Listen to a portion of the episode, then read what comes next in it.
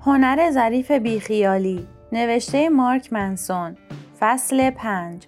چطوری نداریم؟ خیلی ها ممکنه همه این حرف ها رو بشنون و بعدش بگن خب باشه ولی چطوری؟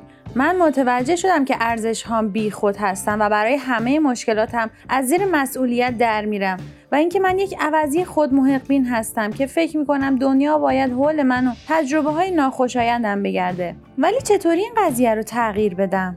و من در جواب این به یودا ارجاعتون میدم. یودا میگه یا انجامش بده یا نده چطور نداری؟ شما همین الان هم در هر لحظه از روز دارید انتخاب می‌کنید که به چی اهمیت بدین و چی را اهمیت ندین. می‌خوام بگم که تغییر همینقدر ساده است. به سادگی انتخاب کردن یه چیز دیگه که براتون مهم باشه. واقعا همینقدر ساده و سرراسته ولی اونقدرها هم آسون نیست. آسون نیست چون اوایل مسیر قرار حس کنی یک لوزر هستی یک شارلاتان یک عوضی احمق.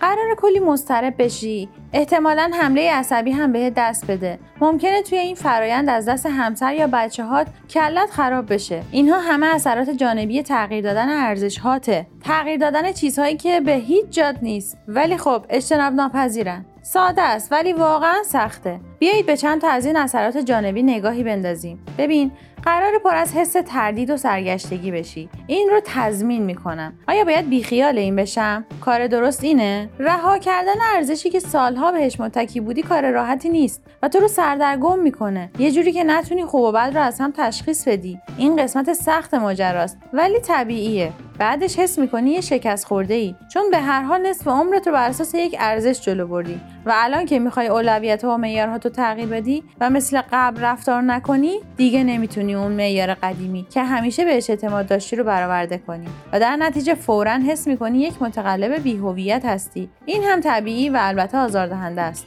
و قطعا بارها پس زده خواهی شد ولی پوستت کلوف میشه. خیلی از رابطه های زندگیت حول ارزش هایی که نگه داشته بودی ساخته شده بودن. پس لحظه ای که اون ارزش ها رو تغییر میدی لحظه ای که انتخاب می‌کنی درس خوندن از پارتی کردن مهمتره که ازدواج و تشکیل خانواده از سکس های بیبند و بار مهمتره که مشغول بودن به کاری که بهش ایمان داری از پول مهمتره تغییر مسیرت روی همه رابطه هات منعکس میشه و خیلی هاشون توی صورتت منفجر میشن این هم طبیعیه و این هم آزاردهنده خواهد بود. اینها اثرات جانبی ضروری ولی دردناک این تصمیمه که جای دیگه ای برای خورد کردن ترهات انتخاب کنی. جایی که مهمتره و ارزش انرژی شما رو داشته باشه. وقتی که دارید ارزشاتون رو از نو ارزیابی می‌کنید در این مسیر با مقاومت های بیرونی و درونی فراوانی مواجه میشید. بیشتر از هر چیزی حس تردید و سرگشتگی میاد سراغتون و با خودتون میگید نکنه کاری که دارم می‌کنم اشتباهه ولی همونطور که در ادامه خواهیم دید این چیز خوبیه